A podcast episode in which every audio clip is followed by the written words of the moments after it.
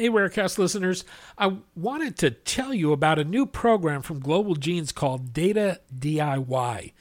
Access to data is essential for advancing the understanding and treatment of rare diseases.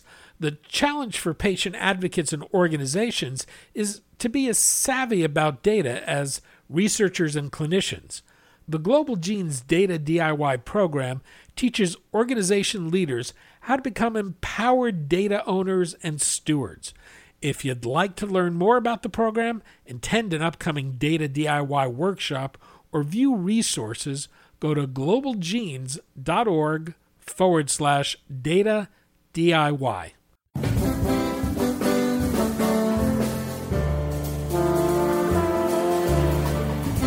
I'm Daniel Levine, and this is Rarecast.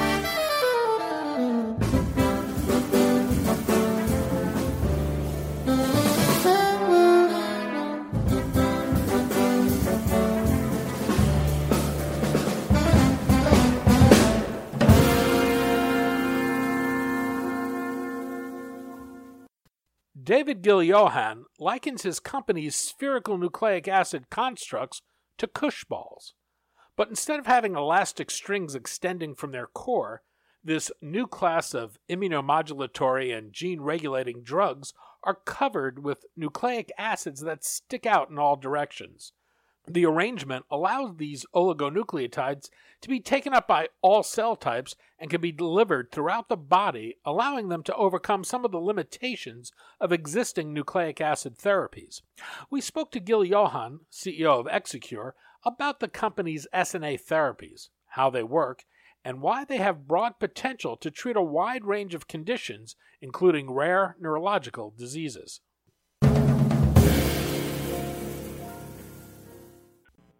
David, thanks for joining us.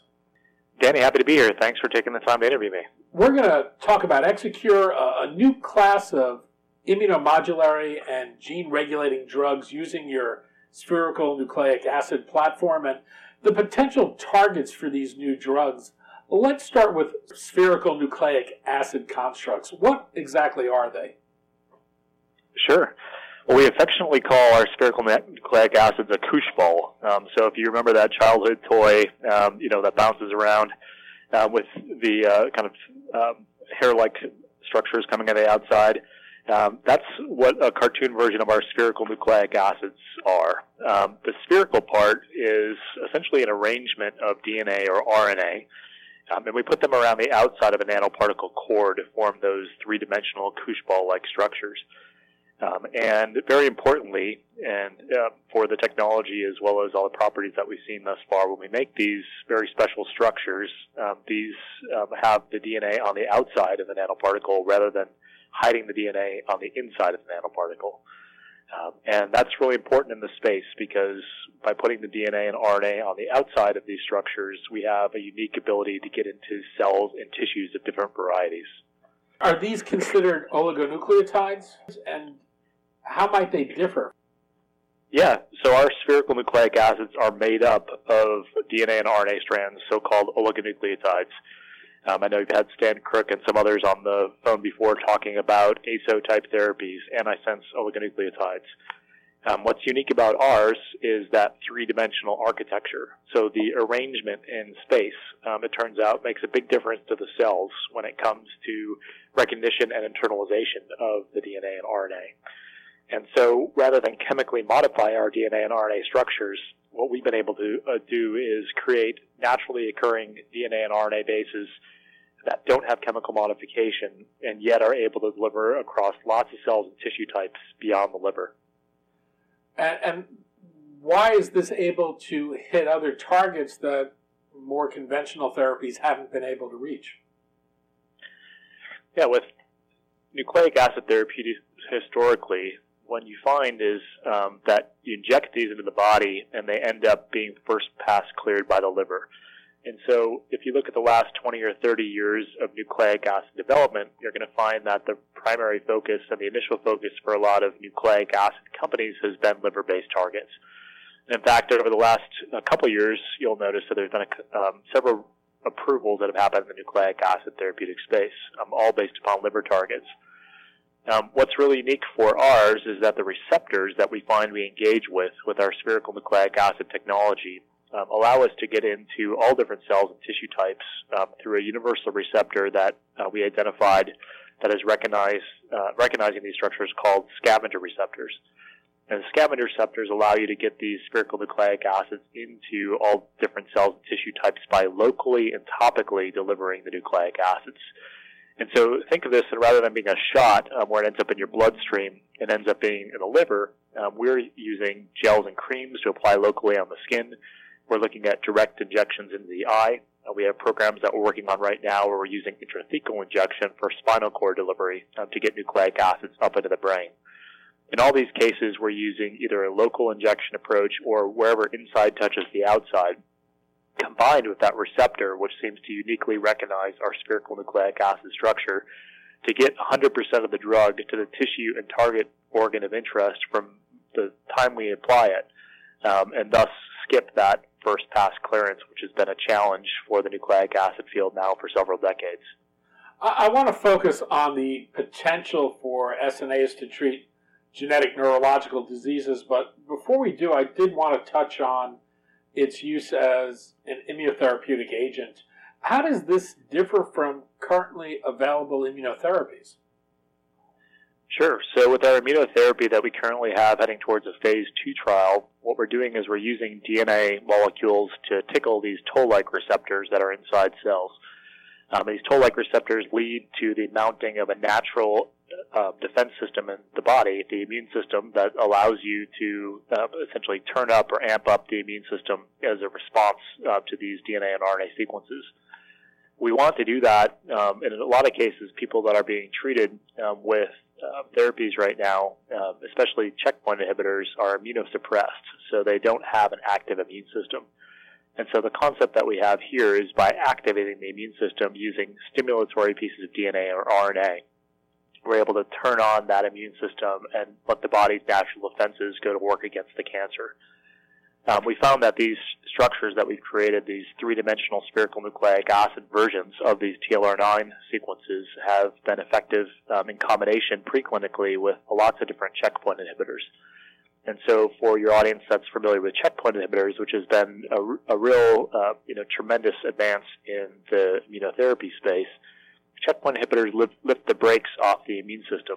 And what we're doing is essentially, um, in combination with taking the brakes off, adding a very high octane gas that then turns the immune system on. So that one-two punch of taking the brakes off plus adding the high octane gas makes the immune system go, and in this case, go after the cancer. This is so they are very simply, yeah. You're targeting part of the innate immune system. One of the issues I take it is that this can create much more of a, a systemic response. How targeted a, a response do you get with your SNAs? That's a great question. So for us, we're using a local injection approach again with our structures. So we're locally injecting into cutaneous tumors, um, and therefore we are essentially creating a combination of an antigen and an adjuvant right at the site that we want it to. Um, so we are mounting a systemic immune response, but it's focused, if you will, um, at the site of a particular tumor of interest. Um, and that combination of the innate immune system plus the checkpoint inhibitors, um, you know, we've seen also leads to adaptive immunotherapy over time. Does that mean you'll be limiting the indications you'll pursue with that therapy? So right now we're starting with these local um, cutaneous type tumors, but ultimately what we find is that anytime you can activate the immune system productively, you know, for example by injecting into lymph nodes, as long as there's enough antigen present, you're able to go after various different tumor types. And so I think coming attractions for this space and for our technology will be to be able to do injections, for example, in the armpit where you have lymph nodes, uh, load up those lymph nodes as well with some antigens that could be synthetically produced um, or potentially extracted from patients, and then use that combination of the antigens plus uh, local injection into the immune system through a lymphatic delivery to go after various different types of cancers, which might not be accessible uh, through a local injection approach. So we've touched on the broad range of indications you're looking at, whether it's neurological, oncology, uh, you mentioned the eye and skin given that this technology can be used to treat such a, a broad range of, of genetic targets, how do you go about prioritizing the indications you're pursuing? That's, I think, one of the toughest things that we spend our time on here at the company. Um, obviously, one of the great, tremendous accomplishments of the last decade has been the sequencing of the human genome. And so the wealth of genetic information that's out there, um, you know, is just tremendous. And I think coupled in the last uh, several decades with understanding of the underlying disease biologies and pathologies, you know, the information is there. Um, now the question is, if we have a technology like ours that can access so many different types of diseases with underlying genetic causes, which other appropriate ones to go after? And I'll tell you, we've got the most Friday afternoon debates uh, sitting around uh, the, the conference room table about what are the right ones that we want to tackle first. Uh, but ultimately, I think what's so exciting about this technology is that it does have that breadth to it. Um, that no longer are we limited to going after systemic oligonucleotide DNA and RNA therapy in the liver, uh, but we really can start thinking about bringing the promise and the potential of nucleic acid therapies to all different types of diseases and indications outside that liver space. You've disclosed five preclinical programs in neurology. You haven't disclosed your targets for ALS or Huntington's disease, but you had for three other indications. I, I wanted to touch on each of those conditions. Let's start with Friedreich's ataxia. W- what is it? Um, so Friedreich's ataxia is an autosomal recessive neurological disorder. Um, it's generally diagnosed around age 10, um, although it uh, has a really broad age span um, leads is a neuromuscular disorder. It leads to impaired speech that gets worse over time. That's often the first symptoms. Um, and then what you find is that patients have progressive uh, worsening of muscle strength, leading to uh, debilitation of ambulatory uh, function and full-time use of the wheelchair. Um, ultimately, you know, a lot of these progress as well uh, to be heart conditions um, and uh, can cause uh, you know cardiomyopathy um, and, and, various other different heart conditions, um, which oftentimes is fatal. Um, this uh, autosomal recessive mutation is uh, so inherited, but it's also triggered um, by excessive repeats of a gene called frataxin. Um, and so having too much uh, frataxin, uh, and, and particularly this GAA repeat of this frataxin region is a bad thing. Um, so this expansion of this GAA repeat um, essentially causes the problems that lead to this neuromuscular disease um, in about one in uh, 50,000 uh, people in the U.S. And, and where exactly are you in development? When might you enter the clinic? Yeah, so we have candidates that we've identified um, now preclinically. We're running animal models as we speak, and we're intending to get into clinic uh, sometime next year. Um, so 2021, uh, we're expecting to be first in patients. The nice thing about genetic therapies, I'm sure some of your other guests have talked about, is that they can be developed relatively rapidly. Um, so you can take a gene sequence, uh, for example, in this case frataxin. We know what the uh, disease leads to, so what the disease pathology is. Um, and so the, the uh, challenge really in designing the drugs uh, goes away. Um, we can easily synthesize synthetically a drug to hit that gene. Um, the question now is um, how quickly we can take it through preclinical um, toxicology packages um, and uh, get it safely into humans um, so that we can start having an effect uh, positively on this patient population as soon as possible. And, and how did you come to pursue Friedreich's ataxia?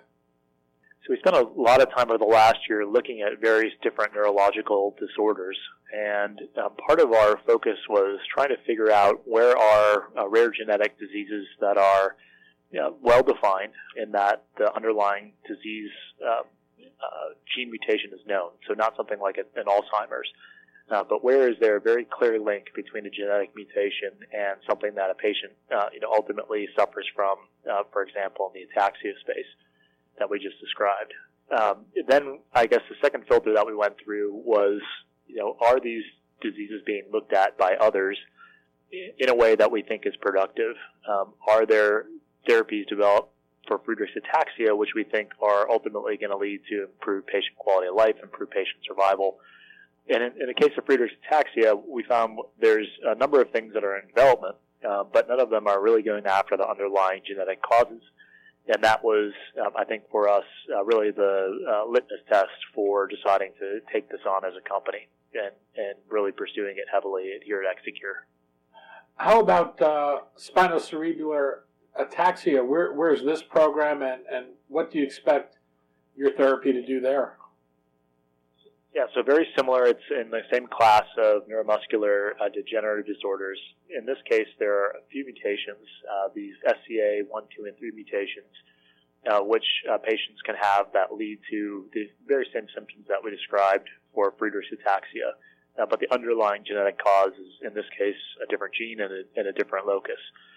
Uh, we are currently screening, and because we know what that gene is, very carefully walking through gene walking and finding the mutation sites, um, and then developing our spherical nucleic acids to target those places. But we're expecting to have preclinical candidates identified this year as well, um, and expect to have some of those therapies into clinic as early as 2022. Uh, last program I wanted to ask you about was your program for CLN3 type of Batten disease. What is it? How did you come pr- pursue that, and, and what is your therapy expected to do? Yeah, so Batten's disease um, is driven by the CLN3 mutation, as you mentioned. It actually first came to us as a disease that we were looking at um, in the eye.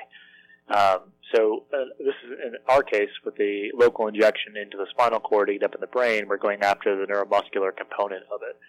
Uh, in this case, uh, same type of thing, often earlier onset. Um, so worsening problems with vision, movement, uh, you know, cognitive abilities, etc.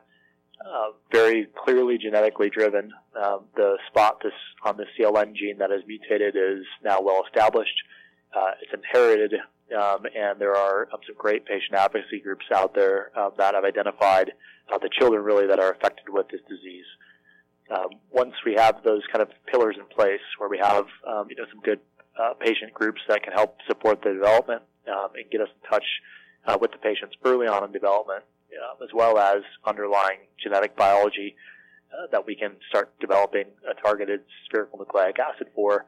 And the final step for us is to uh, get together the uh, funding and the ability to take it forward and um, you know uh, finance it through to the clinical proof points, which we think are going to be so important for patients that are afflicted with this disease.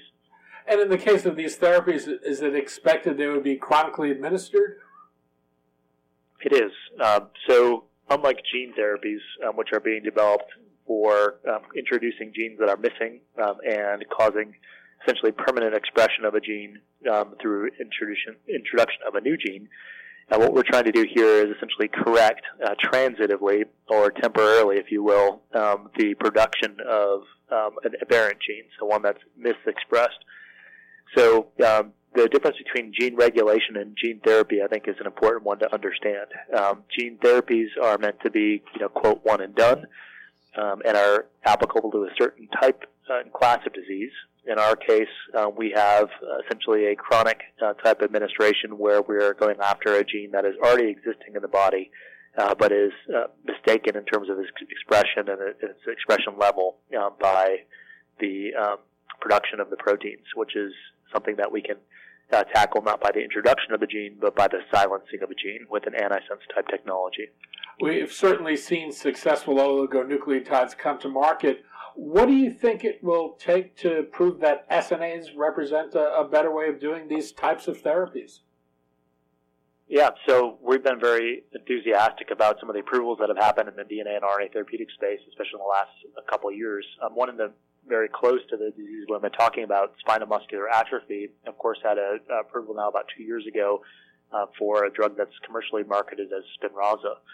And in the case of Spinraza, that's an intrathecal injection into the spinal cord. Um, that nucleic acid, which was developed by Ionis and Biogen, gets up into the brain, um, but it dissipates pretty quickly. Um, so these patients are currently being injected several times a year um, the amount of oligonucleotide that actually gets into the cells uh, that are afflicted and into the tissues that are afflicted is relatively small.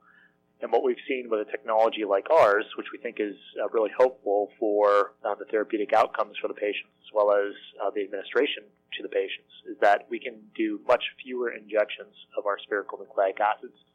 We have much better penetrance into the cells and tissues of interest Um, and as a result, um, in mouse models, at least so far, we've been able to show that you can do uh, much fewer um, type injections of much smaller concentrations of nucleic acid and have a very durable effect um, in the animal models, which, if it translates up to patients, I think is going to be a tremendous um, opportunity um, for example, to go in for once a year type therapy rather than having to go in as a, a child several times a year to have a spinal tap done.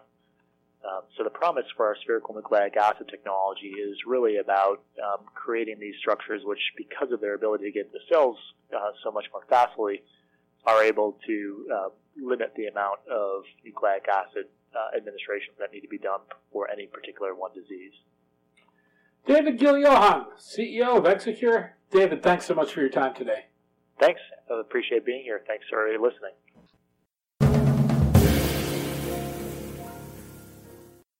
Thanks for listening. For more information about rare disease and to connect to the rare disease community, go to globalgenes.org. To keep up on the latest news and trends affecting the rare disease community, be sure to visit raredaily.org. You can subscribe to the Rarecast RSS feed through raredaily.org or through SoundCloud, iTunes, Stitcher, or your preferred podcast manager. The Rarecast is produced for Global Genes by the Levine Media Group. You can also find our podcast, The Bio Report, on these popular podcast sites. Our theme music is composed by Jonah Levine and performed by the Jonah Levine Collective. We'd love to hear from you. Drop us a note at danny at levinemediagroup.com.